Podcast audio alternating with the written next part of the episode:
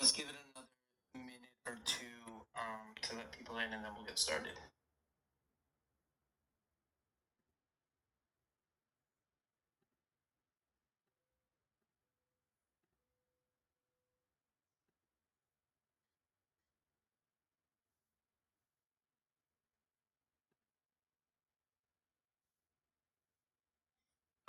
All right, cool. So, Soli had an emergency come up, so he couldn't make it to today's podcast, but, Dani, was scheduled to be on. So thank you for coming on. Let me do, her official intro.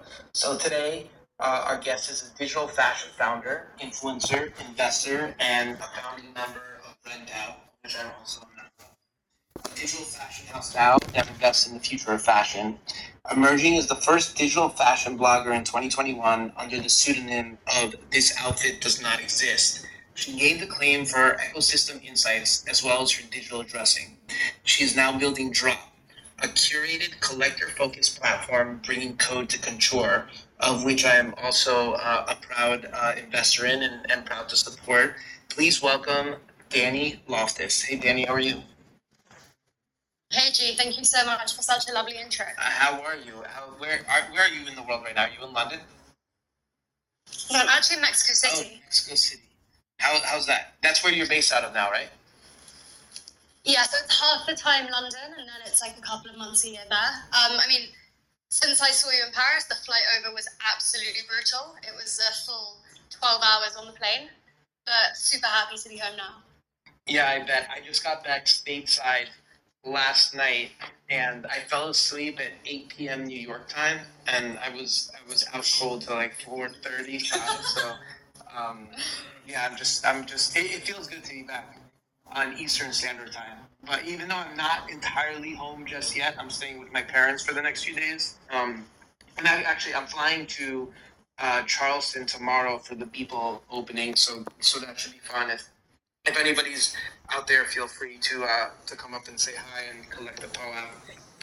But yeah, it's. I mean, I love Europe, but I don't know if I'd ever be able to live there permanently because of the time zone differences between CET and PST.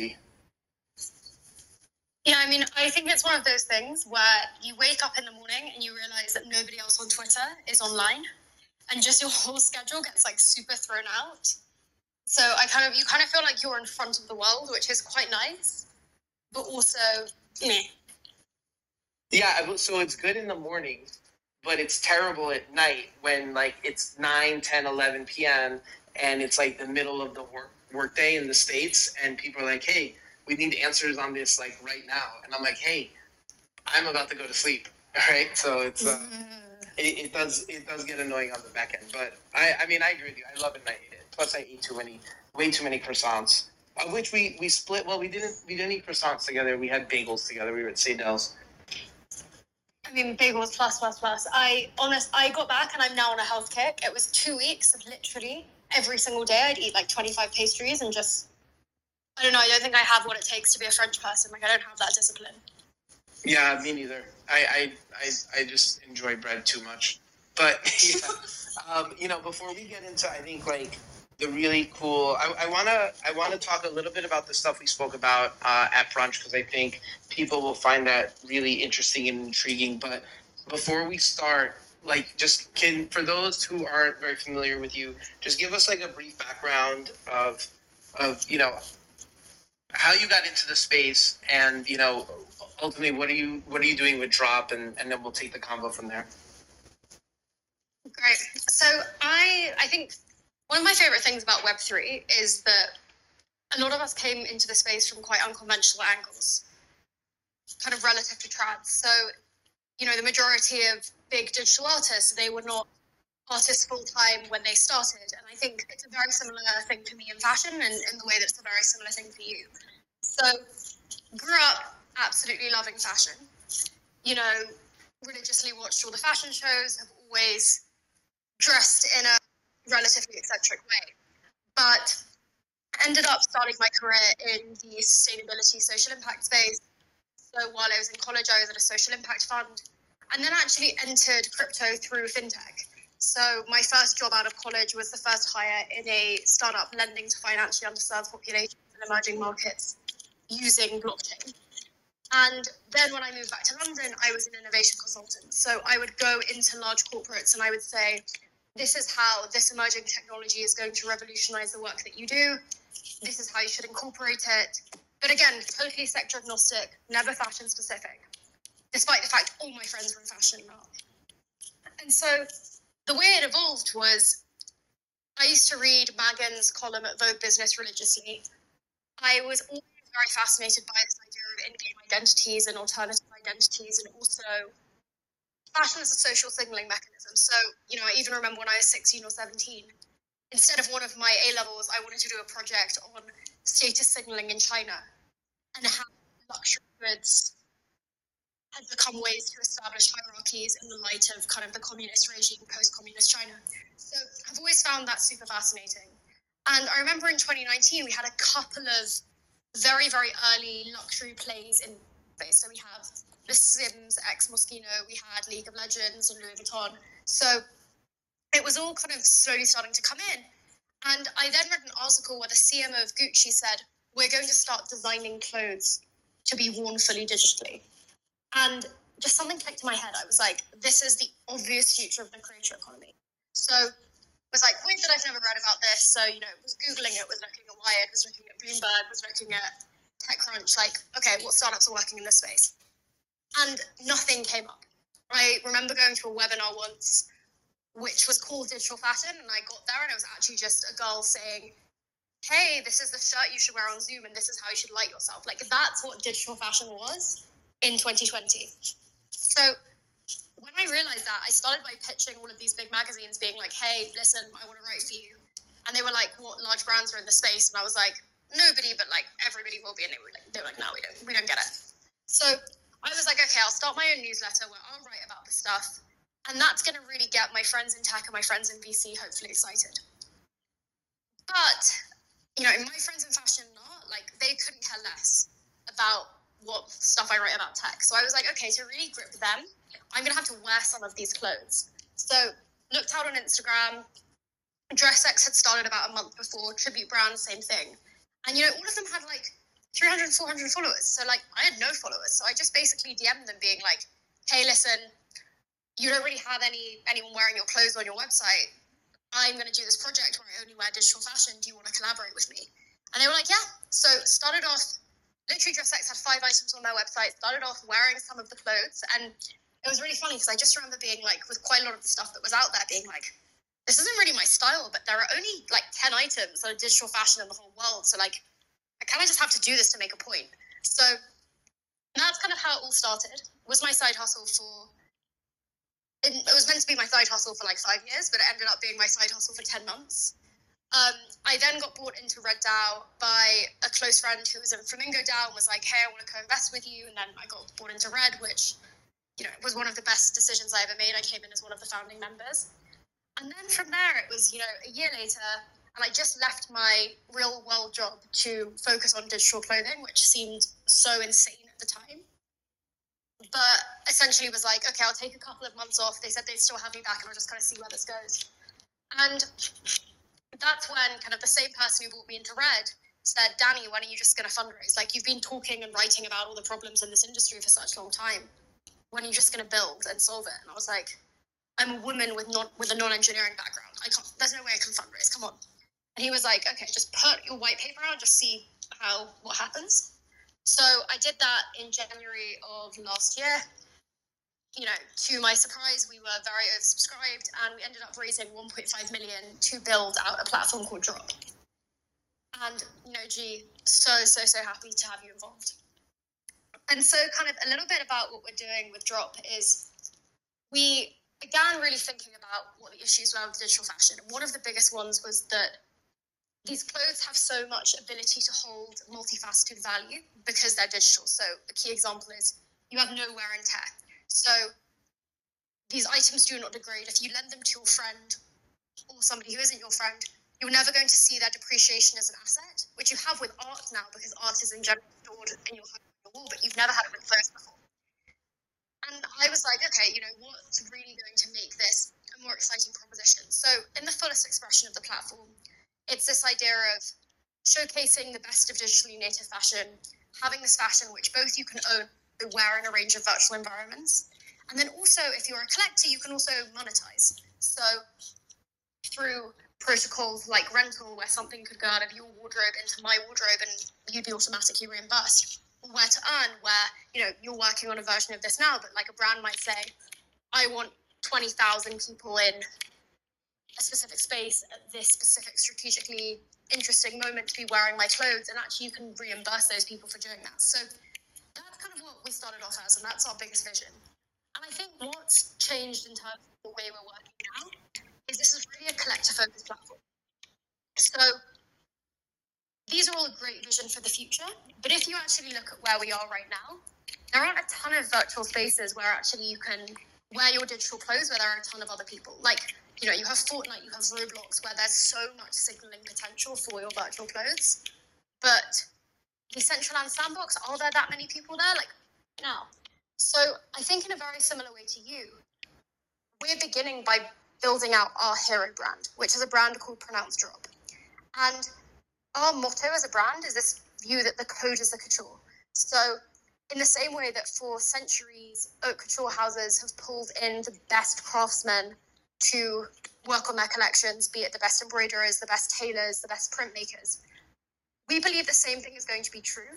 But what will constitute that creativity is actually going to be code. So every single collection we work on is going to be in collaboration with a really talented digital artist. And the clothes that we create are also fully generative. So we don't only have the same generative traits that you'd have in an artwork, like color palettes, for example, and kind of colorways. We also have elements like folds, like direction of sequins, which are also established generatively. And that drop is going to happen in the next few months, and then we're kind of building it all out from there. That's awesome. I have so many questions because I know we also covered this a little bit last week. But first, I want to say, I mean, I love your story. I think, you know, we're both in Red DAO together, and I'm always super excited to hear all your insights and conversations that you're having on the weekly calls and whatnot. So, I love having you and being part of that community, and also having you in the Admit One community, because I know you're a huge supporter of the things that we do over at 90CC and Admit One. And I think, you know, and to really lean into, you know, where you're going with DRAUP is one of the, you know, when I initially announced the collab with Snowfro, and you I think you got it faster than anybody else out there, right, in terms of what we were doing, because you see the future very similarly, right, where, you know, all of the creativity comes from the developer, right? And we're seeing that already with generative art, and I think it's going to be really interesting to see that play out with clothing in the future, as, you know, when you're not limited by the laws of physics, like, you can get really creative, right? And I think that's really, to me, one of the more interesting things with what you're doing and the way you see the world, that I think will play out over time. I think it's going to take some time to get there, right? Does it have, like, my question, I'm curious as to your take, is this something that you think starts happening in the next 12 months, or is this something that happens over the next 5 years? What do you think the timeline is in terms of, let's say, not just digital wearables, but say generative wearables taking off? It's such a great question. I think I kind of see, I wouldn't say the earliest digital fashion adoption, because I think that's actually happened over the past 2 years, but like the next wave of digital fashion adoption being split between physicals and then collectibles. And so, you know, physicals, it's such an obvious transition to make. I think there was just this very funny thing where we saw people come out of a post-pandemic reality where everybody was like, digital goes to the future, we love the metaverse, and all of a sudden we were like, and now I want a physical thing of that, please. And I think that was very, very amusing to me. And I think that's the like red pill for traditional fashion people. It's okay, it's got this digital counterpart. We don't really care about it, but you know, some people seem to like it, so we'll take it anyway. But look, we have this physical thing. And I think one of the things that resonated with me so much about 90CC is like, you know, I own the shirts, and those shirts are beautifully made, and the packaging is stunning. So it's not only that you have a perfect minting experience, and everything you've done is luxury and seamless on the digital side, but the physical's mimicked it. And, I think that's going to be a real red pill for trad fashion people, and it's very easy to understand. I think, for me, generative is the other side of it. And I think I look to platforms like Artblocks, like FX Hash, even Bright Moments, and you see these incredible collect spaces. And, maybe it's not as large as the trad fashion audience, but it's these maybe smaller niche communities who are, it's not just about the amount of money that they're spending, but it's also the amount of excitement and community that is generated around, these various works.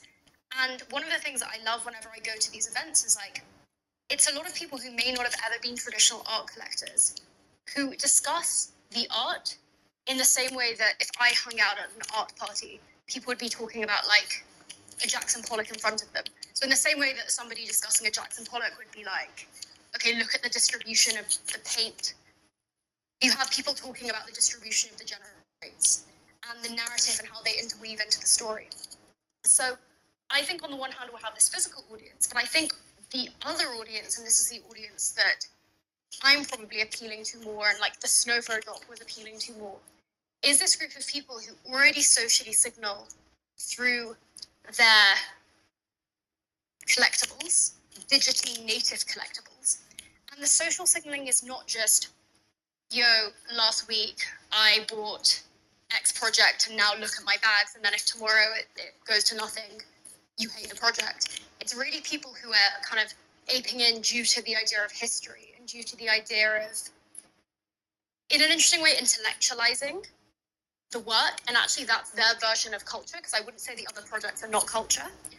And for me, I think this generative aspect is a massive hook, and I think that's the transition we're going to see in terms of digital fashion.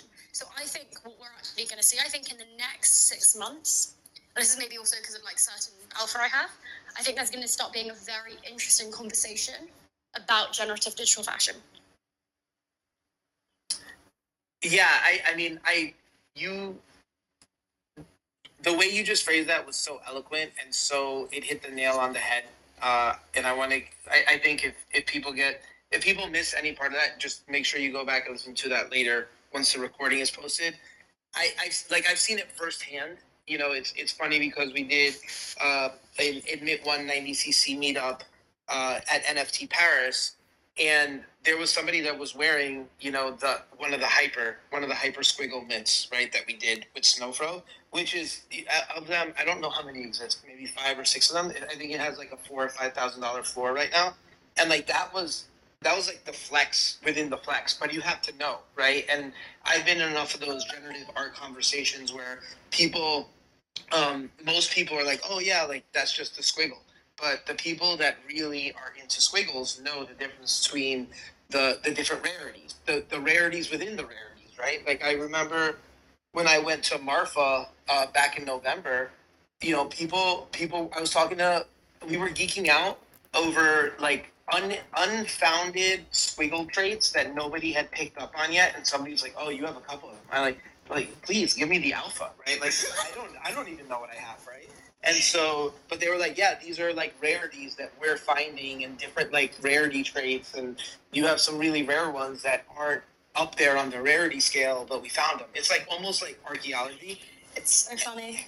Yeah, but to your point is it is hyper niche at the moment, but I do think it grows over time because as a category, right? We're already seeing it with art, with digital collectibles, right? With all of this, where people like the rarities, and I think people enjoy the individuality, right, of knowing that you are part of a collection, but you are unique within that collection, right? And then 2 is then being able to say, okay, I want to get one of the more unique ones within that collection, or I just want a piece of that collection, right? And so I think we're going to start seeing that expand over time. I think the only thing I would just, I guess, I push back on now, and this is why I think I've been taking my time in terms of digital only, is until there's a place where you can wear this in a virtual space, I feel it's going to be very limited use cases until that moment arrives. And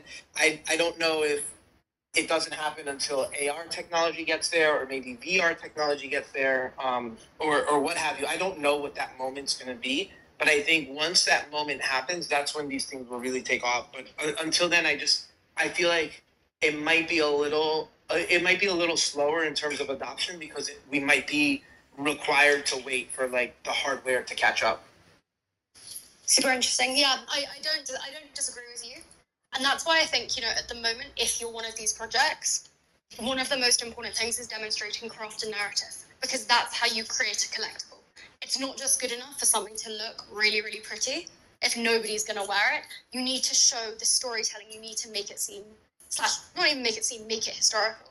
And I think, the thing that you say about Squiggles is like so accurate. I think, honestly, after the weekend Marfa, and then Bright Moments, and then Art Basel Miami, I was like, if anybody talks to me about art ever again, like digital or otherwise, like I don't even know what I'm going to do. And I think I've spent the past kind of week, and this is the only thing I've talked to my team about, listening to this podcast on Acquired, and it's about LVMH, and it's 3 hours and 33 minutes long, and I never thought I would listen to such a long podcast. But it literally goes in the whole history of, you know, Bernard Arnault growing up, to how LVMH started, to all of their disputes, to where they are now. And then it's like an analysis of LVMH versus other luxury goods brands.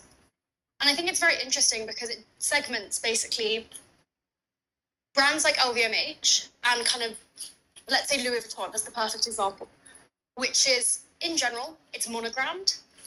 You have a Louis Vuitton bag, everyone instantly knows it's Louis Vuitton and that's its purpose. Versus something like Hermes, where the idea is it's much more of an if you know kind of brand. And I think it's kind of maybe a distinction to make between like a lot of the PFP projects where you know immediately, okay, if you have an ape, you know what it is. You know how much money it costs. And you can probably tell how rare it is by the way that it looks. You can tell if somebody has a golden ape. Whereas with Squiggles, you really have to kind of, if you know, and that's with one of the biggest generative art projects. And it really cracked me up when you said the kind of imaginary traits, because wasn't there somebody who bought a ton of Squiggles and then afterwards was like, these actually have a trait that nobody else has ever discovered, and now I own all of them. That's happened. So I think the kind of archaeology thing is very funny, but I also think you can draw that kind of that parallel between the more in your face stuff and maybe also the more in your face hierarchy within a community versus a much more like if you know kind of brand, and a more if you know kind of work. Yeah, that makes so much sense. It's funny because I was having a conversation with somebody who said that, you know, what LVMH does so well is they do novelty at scale, right? And they're able to do drops in the real world, you know, a couple hundred times per week. And, you know, they have that business down to a science. And it's just been super interesting. I definitely wrote down that podcast. I'm definitely going to listen to it this weekend, and I'll give you my thoughts on it afterwards. But, yeah, I mean, it's interesting because a lot of it, too, is narrative, right? And even as you were just telling me about, and it might have been Von Mises, but it might have also been SquiggleDAO, because I know SquiggleDAO has been buying a ton of Squiggles that, you know, maybe are priced at the floor that are actually much rarer, and then revealing it afterwards. But a lot of it's storytelling, right? And part of it also reminds me, as I'm just sitting there thinking about that, is the Salvador Mundi, right? Which is, you know, it was featured in that movie, The Last Da Vinci, and how this story was kind of like built around this piece of, you know, is it a Da Vinci, is it not, you know, and it ultimately was bought, I think, for $500 million. And even if it's not a real Da Vinci at this point, there is, maybe it's not worth $500 million, but it's worth something, right? And because there's now this whole story that went around with how it was found and how it was traded a couple times and where it ended up, and the entire show that happened around it, gives it some sort of value in terms of historical significance. So I really appreciate how you're leaning into that, because I do feel like sometimes too, with the things that I'm working on, part of it is like, all right, well, how do I tell this story of what we're doing that's really cool? And, you know, ultimately, like, I think it's a learning process, I think, for a lot of people in the space where I think I'm good at explaining things, and I'm good at storytelling in certain aspects, but I know that there's other ways where I can be better at it, right? And I think, to your point, is if we're going to be growing this space and this category, which I think is super, super small at the moment, and I'm super bullish on over the next 10 plus years, that storytelling is going to come front and center long term. 100%. And I think, I mentioned this to you when we had breakfast last week, but I think what you've done so amazingly is being a figurehead for this movement. And I think what's so funny about this entire movement, and I think Derek Edwards said it on an episode of Proof that really resonated with me, it's this idea of being a dungeon master. So being the one who explains the rules of the game to everyone else. And like, even in Paris, I did a panel, I had somebody come up to me being like, oh my God, you're the person who invented the IRL, ORL, URL definition of digital fashion. And I was like, that is so crazy. It's so crazy that we're in a world where obviously people have to resonate with it, but kind of you make up a term or make up a framework for something, and then it kind of becomes the thing that, the way that something is regarded. I don't know if you have that anywhere else in the world. Yeah, well, especially...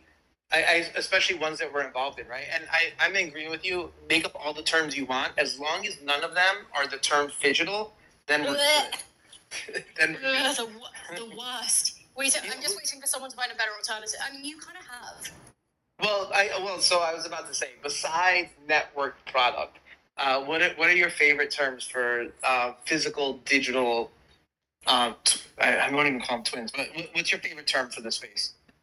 Besides the one that I term. So I've got my three.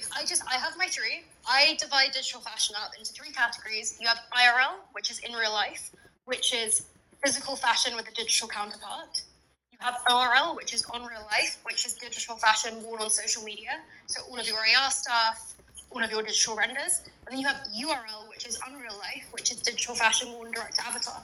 And that's my division. And I think you would be IRL because there's a physical version of what you do.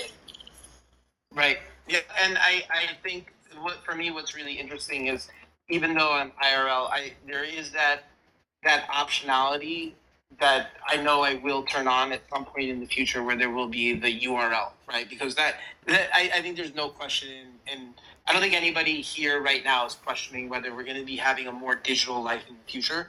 The answer is definitely a resounding yes. The real question is on what time frame and what speed does that happen, right? And that to me is the really interesting and compelling part, where that's where I think the big question mark is. And G, for you, what, like, when do you see that being? Like, and I think a kind of side question, like, or a follow on from me is like, do you ever see your stuff having a point where people are like, yeah, I don't really want the physical one. I guess I'll just have the digital, please. Yeah, so I think for me, I'm patiently waiting to see what Apple does with their rumored AR glasses in the next, 60 days, I think. But I think we're still a couple of years away. Again, to me, it's like, can we make something that, doesn't give you a headache, that is seamless to use, doesn't require a huge battery pack or a huge headset to utilize? Because, like, I'll be honest, right now, if I could be wearing an AR-enabled shirt, right? And I could be like, hey, like, take out your phone and look at it through your look at my shirt through your phone, and then you can see how cool the design is. Like, that to me, that just doesn't scale. Like, I'm not really interested in looking at somebody through my phone to talk to them when they're sitting there face to face. So I do think we need the hardware to catch up, and I think that's probably a couple years away. I could be totally off. Maybe like Apple releases something amazing that everybody wants to use. But yeah, I mean, I'd say it's maybe 3 to 5 years if I had to guess, at the very least. And in terms of what you were saying with the digital only, I think that probably happens within that time frame, around the time when I think we're living in a more digital, immersive world where we're doing this Twitter Spaces in a digital concert hall, right? And it's super seamless and easy. And it's not, because these things exist already, right? Like we can have this conversation in a virtual world, The problem is that it's not very easy and it's very cumbersome for people to get in there. Whether it's you and me to have this conversation or people to go in and be part of this conversation and listen in, it's not as easy as like opening up your phone and typing in, you know, hitting join room and listening, right? And once we get there, then I think we're probably going to start getting a lot of demand for more digital-only goods and experiences. And I'm ready for it. I definitely think that that's the future. Like if Epic were to open up their world and, you know, have the ability for us to host this within, you know, the Fortnite world, I'm sure a lot of people would be doing it, right? I just think it's a little too cumbersome now.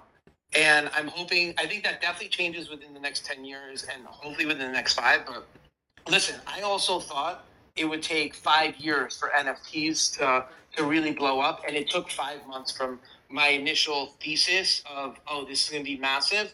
So I was off by a factor of 10. So I mean, you know, maybe Apple comes out next month and, you know, all my predictions are wrong. Super interesting. And I think it's also, when you said this thing about like virtual spaces, it's also just like, I think what people have to figure out is like, what would it actually add? Like, okay, great, we could go into Epic, but like, would that actually make this a better experience for us and people listening? Yeah. Probably, like, unless there was some type of, I don't know, additional entertainment value, probably not. Yeah, I agree, right? Because also then that gets back to the question of why has long-form podcasting really taken off over the last few years, right? Over the last decade, really, where... You know, you would assume, like, if you go back 100 years before television existed, people would listen, people would stay at home and listen to the radio, right? Like there's that famous story of when the War of the Worlds was broadcasted, where people actually thought aliens were actually invading Earth, right? And people were freaking out. And now we're in this, you know, area where we have access to all video on demand, a ton of content and what have you, right? And people are listening to audio only, right? And in these long forms, like I listened to a podcast, a Lex Friedman podcast that was 8 hours long. You're telling me you're listening to the LVMH podcast that's 3 hours long. So, you know, it's to your point is like, I think there has to be this extra value. What that value is, I don't know, right? But I do know, we'll probably know it when we see it, right? It'd be like, oh, it's probably gonna be something really easy where you're like, oh, damn it. This was such low-hanging fruit. Why didn't I think of that? Like, I remember the first time I used Uber, I was like, this is genius. Like, I could have thought of this. And, like, those are, like, kind of, like, the best use cases out there where people are like, wow, this is so easy. Like, this is so easy to comprehend. Like, this solves such a huge pain point. Like, why didn't I figure this out first? And those that's going to be where you go from that 0 to 1 moment, in my opinion. And instead, we're just out here building, like, the most intellectually complex businesses possible. Exactly, right? Yeah. But here's the thing is, I think, but to your point of what you were saying of how you got into the space is nobody else was doing what you wanted to see, right? Like, I started 90CC because I was having conversations about this 2 years ago of, like, this is what I think you guys should do. And nobody was listening to me, so I was like, yeah, fuck it, I'm going to fucking do it. And then once I do it, people are like, oh, that's definitely, I think that that's right. And people will have their own variations, and I think people will take learnings from what I do and put their spin on it. But, like, I you know, I think it just comes from, like, be the change you want to see in the world, and it really sometimes is that simple. 100%. So what else? So what else are you excited about? I'm trying. I also don't know what you can or can't share from the conversation that we had last week, but I know I'm really excited with the things that you're doing. I know, first off, I want to give you huge kudos for the dinner that you did. Salon, I believe it was Salon number 3? Yep. And I thought that was really cool. So can you go into that a little bit and just talk about, because I think this is really interesting as well, is the community that you're building with DRAUP and, you know, the curation process, because I think that is really cool, because I do think that happens. And I was trying to tackle this too when I formed Admit One, where sometimes, you know, when you price something and you sell it, and obviously there's that thin line between wanting to sell out and wanting to have the right people in. And I know I I could have priced it at whatever, and I probably would have sold it out, but I wanted to get the right people involved. I wanted to have the right makeup of the community, and I really appreciate that you've been taking like the same thought process into building out your community. So I'd love for it if you can go into that for a little bit. Well, first of all, G, I was like super inspired by the way that you built Admit One. So basically, we obviously have a much wider community as DRAUP, but I think really the first thing we were thinking about was how do we really get our true fans plus people that we find really inspirational into a group together. And the unfortunate thing I think a lot of us face is that the best way to do that is Discord. So the idea is to basically convene the community. And so we decided to release our version of the member pass, which is called a DRAUP seal. And so a little bit around kind of the larger lore of DRAUP is the reason that it's called DRAUP, D-R-A-U-P, is because the Norse god Odin had a ring called Draupnir, and that ring was known as his ring of endless wealth. And every ninth night, it dripped 8 more rings. And so it was coveted for being this kind of tool of abundance. And when we were originally thinking about the way that we were going to build this platform, it was taking digital fashion, which was moving from basically this object with pretty much no use to something which has maximum value for its creators, for its consumers, for its collectors. So that's why we originally named it DRAUP. And then the idea of these seals was that we were going to distribute them to 888 people who we really, really wanted at the core of our community. And I think, in a kind of very similar way to you, I think one of the things that I think I'm very fortunate in terms of is because I've been in this space for, relative to the amount of time the space has been around, one of the longest times, I've just had the ability to meet like a ton of incredibly cool, incredibly interesting people building amazing things. So I was like, okay, you know what? First of all, I obviously want to put these people in a room together. I want to introduce them. But that's not what a community is. It's not just like, hey, look, it's 800 of my friends. This is great. It's really about having anybody in there who is both somebody who's really inspiring to our team, but also who's really passionate about the project, having conversations about the future of digital fashion. And I think in a similar way to Admit One, it's not just digital fashion from a fashion perspective, it's also digital fashion in the way that it's situated in digital culture. And my background, and one of the things that I actually miss most since leaving my old job to become a founder, is that when I worked as an innovation consultant, the way that we would work would be super, super interdisciplinary. So it would be like, okay, we're consulting for an oil giant. Okay, we consulted for a beauty brand last month. What similarities can we draw there? And for me, that's how I see the future of all veins of digital culture. It's not just people who have been in art for a ton of time telling you how to do art. It's also these new perspectives and new ways of thinking about it. So that's the way that we really kind of thought about the seal.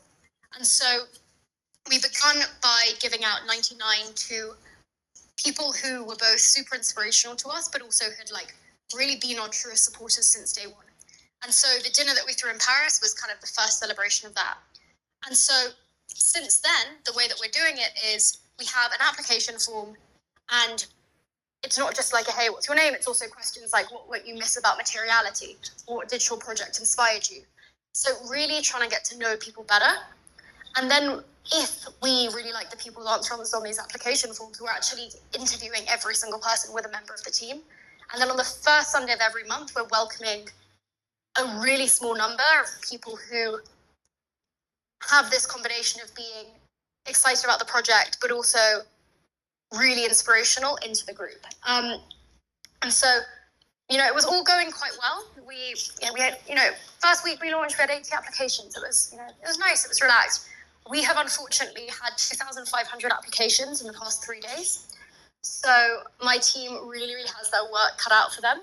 But essentially the principle is that. The principle is bringing together the best people possible. And I think something that I'm very conscious of, which I'm sure you are as well with Admit One, is like, this is 888 throughout the entire lifetime of this project. Like, and I would hope this is like a 10, 15-year project. So like, it's really about making sure that we're careful about who we let in, but also there being no barrier in terms of like, you have to be the CEO of this, you have to have founded this, you have to be successful. Like, no, that's not what we're about. So that's kind of, I think, the core principle. And then I think the second thing as well as the fact that it's given out, is for a certain amount of time. I don't know if it's going to be the first year, the first 2 years. The seal is non-transferable. So it's this idea that you cannot buy into this community. You really have to earn being in it, basically. That's incredible. One, two is I pinned this tweet to the top of this space before you said 2,500 applicants. So you might be getting more, because this is, and correct me if I'm wrong, but for people that want to get on that list, they need a nomination and then they have to apply, right? And that's the link for them to apply. They don't even need a nomination. They have basically, you can code apply. Okay, cool. So and that's the link that I posted? Yes, it is. So it's an application form, and then we kind of take it from there. And, we're really reviewing applications on a rolling basis. I think we were making jokes in the team that we were turning into literally a university admissions council. So it's you know how when you apply for American university, it's also about how do all of the people in the incoming class fit together? It's also kind of that. So it's okay, maybe we might meet somebody incredible who comes from a digital fashion background, and we've just let in 10 people in digital fashion. And so it might not be the fit right now, and then in 6 months they reapply, and we're we need somebody new in digital fashion. So I think it's constantly making sure that we're bringing in the best people and kind of having the best conversations as a result. Yeah, I think that's really interesting, and I think that's smart, because one of the things I like about being in the Admit One Discord, and I'm pretty active in there, especially when I'm not traveling. I'm able to kind of hop in and out during combos, but I love the eclecticness of the group, right? Where you have some people that are devs, you have some people that are more fashion focused. Everybody's doing something, and then sometimes when people ping somebody or have a question about, it's funny because Derek Edwards is also a member, and somebody had a question about his paper, and we were discussing his paper that he put out a few weeks ago. And so I just pinged him on Telegram. I was like, hey, we're talking about what you wrote.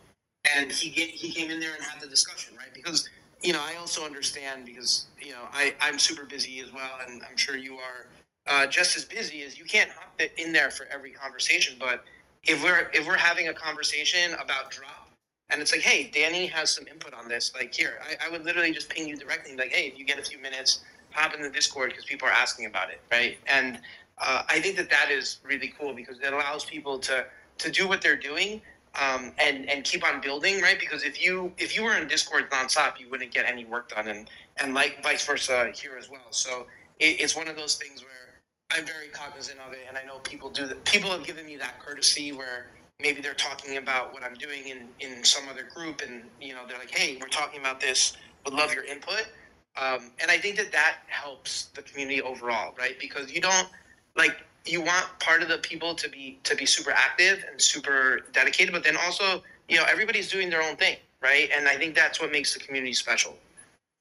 Totally, and I also think, and I think it's the same with Admit One. It's especially, at the beginning, it's if you are in this community, you've been vetted by my team, or me, probably me and my team. So it's I think that for me is a big accessibility equalizer, because it's one of those things where, okay, somebody might have 100 followers on Twitter, and if they DM somebody, they might be okay, yeah, you know what, I'm too busy, I can't answer this at the moment, unfortunately, But if you know that person has been vetted by somebody that you trust, you're more likely to have the conversations. And so that's also what I really want to help do in terms of the way that I support is bring in, emerging artists or younger people and give them exposure to some of the amazing people that I know. And I think it's also this idea of cognizance. And I think, when you did Admit One, you specifically were also saying there are not enough women in the crypto space. So we're actually going to specifically be trying to foster that kind of community within Admit One, because, and it's the thing with, you have this as a crypto.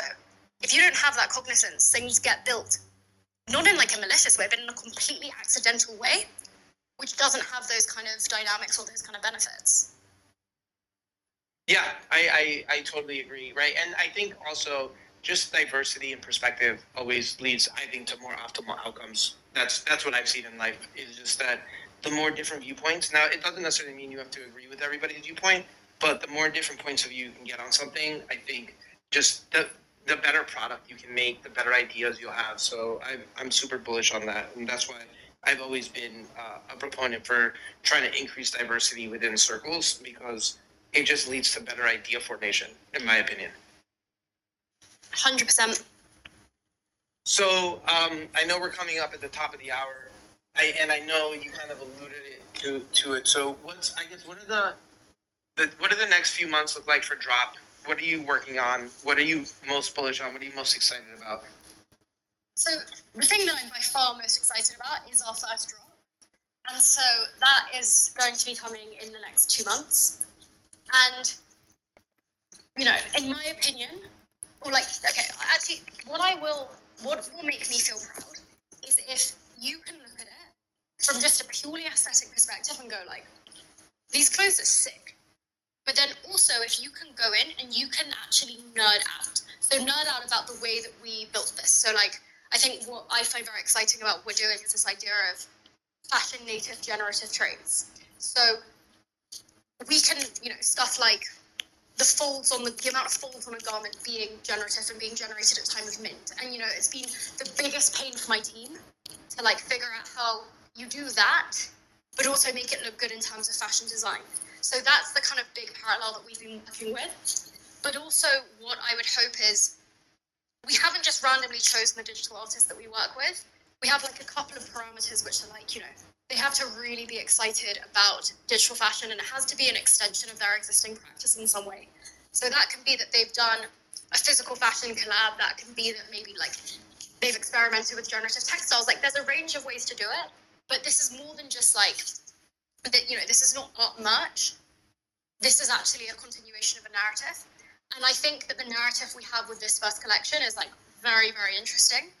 And so like for me, if fashion people are like, this is cool, but also, you know, your NFT nerds, your digital art nerds are like, shit, the way that this was made is also amazing. You can really dig in and have as much depth in narrative as possible. That's going to make me feel really, really proud.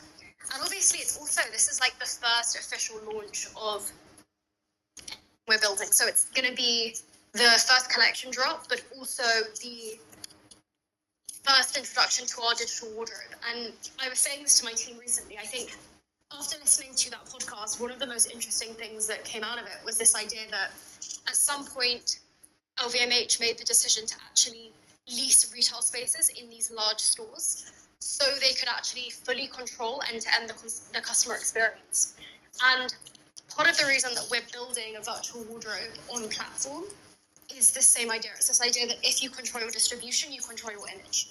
So instead of saying, this is going, you know, into MetaMask, or this is kind of going to go like willy-nilly into virtual spaces, it's like, really, what do I want the collector experience to be and look like?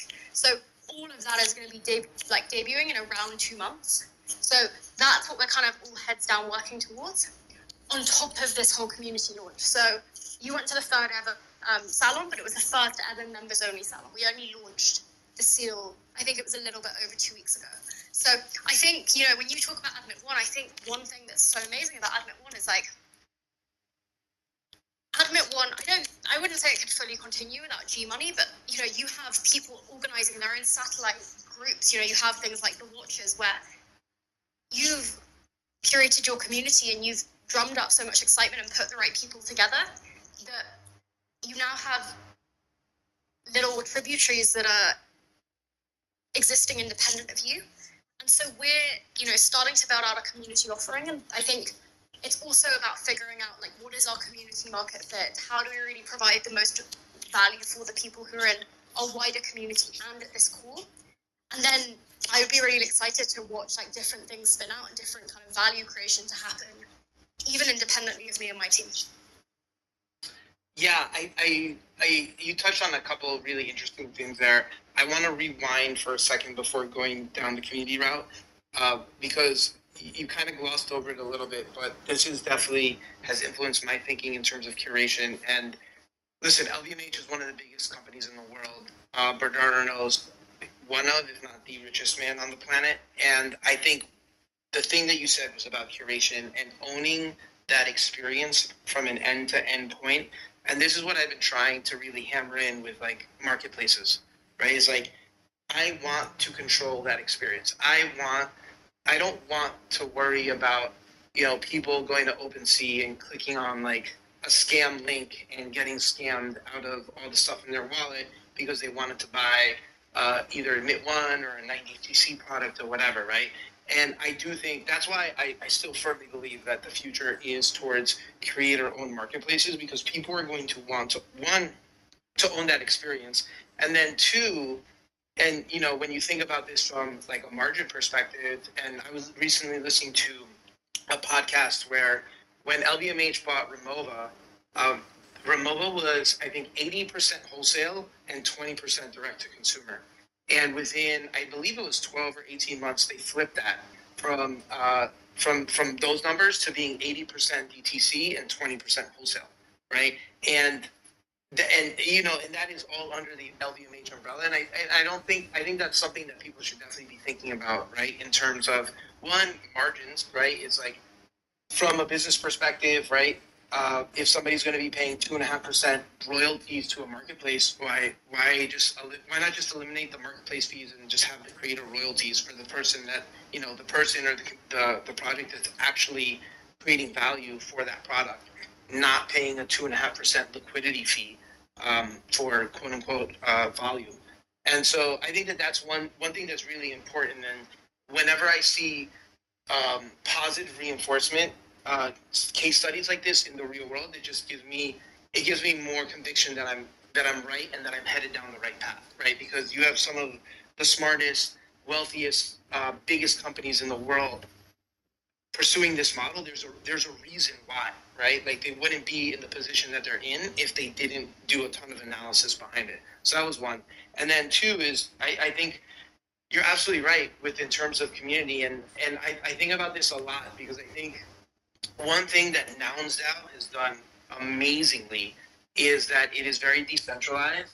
And even though, yes, there are the Nounders who are the founders that probably drive most of the direction of where that ship is going, any person can kind of like build their own initiative as long as it passes the prop house, and they can get funding to build out on that. And I think that is a truly decentralized organization, because when you take a look at things that will last, I think that will stand the test of time, the more decentralized they are and the less reliant they are on a centralized body to provide value, then the more powerful they will become over time. So for me, part of the reason why I really, really enjoy, you know, giving people these POAPs, these ability to distribute POAPs, is that they can create their own networks within the 90CC network. And that starts to become really, really powerful as their network grows, right? And so that, to me, I think that there's endless possibilities that can happen with that, but it really starts with laying the groundwork down on it. And I know that not everybody's going to get it. And some people are like, oh, this is dumb, this is stupid, out of the gate, until they start seeing the grander vision play out. But really, the grander vision is to become as decentralized as possible with, you know, maybe like a captain steering the ship and just making sure you're going in the right direction, but then just giving the community those tools that they need in order to build amazing experiences for themselves and their immediate community members, if that makes sense. Totally, and I completely agree. Yep, so, you know, thank you for coming on, Dani. I appreciate it. We had amazing chats. Where are you traveling to over the next few months? Maybe I'll see you, and maybe, you know, if people are listening, make sure you run up and say hi to her. So one of the nicest things is the next month I am staying here, but then I will be in New York, and I've already told my whole team, I'm like, Gmoney's doing this activation, everybody has to take part. Like, I'm pretty excited for what we're going to be doing there. Yeah, I think we're going to be dropping more stuff next week. We showed a little bit of a tease a couple of days ago with one of the pins that came in. I was just so excited. I'm like, fuck this, I'm sharing this, even though I know I wasn't supposed to. So some of the team, I got yelled at a little bit, but I was like, this thing is too dope to not share it. So I'm excited. So I'm looking forward to breaking bread with you at New York. And I think it's going to be a really fun week. So looking forward to all of that. And yeah, if anybody, make sure you follow Dani. She always has amazing insights. You're still writing the newsletter, right? Oh yeah, every 2 weeks. Okay, perfect. The newsletter is really insightful. And yeah, I just make sure you keep up with everything she's doing. And I'm really looking forward to everything you're building, Dani. And I'm really excited to see all the things that you work on. Thank you so much, G. All right, awesome. And thank you for taking time. And everybody, thanks for listening in. See you guys next week. Thank you so much for having me.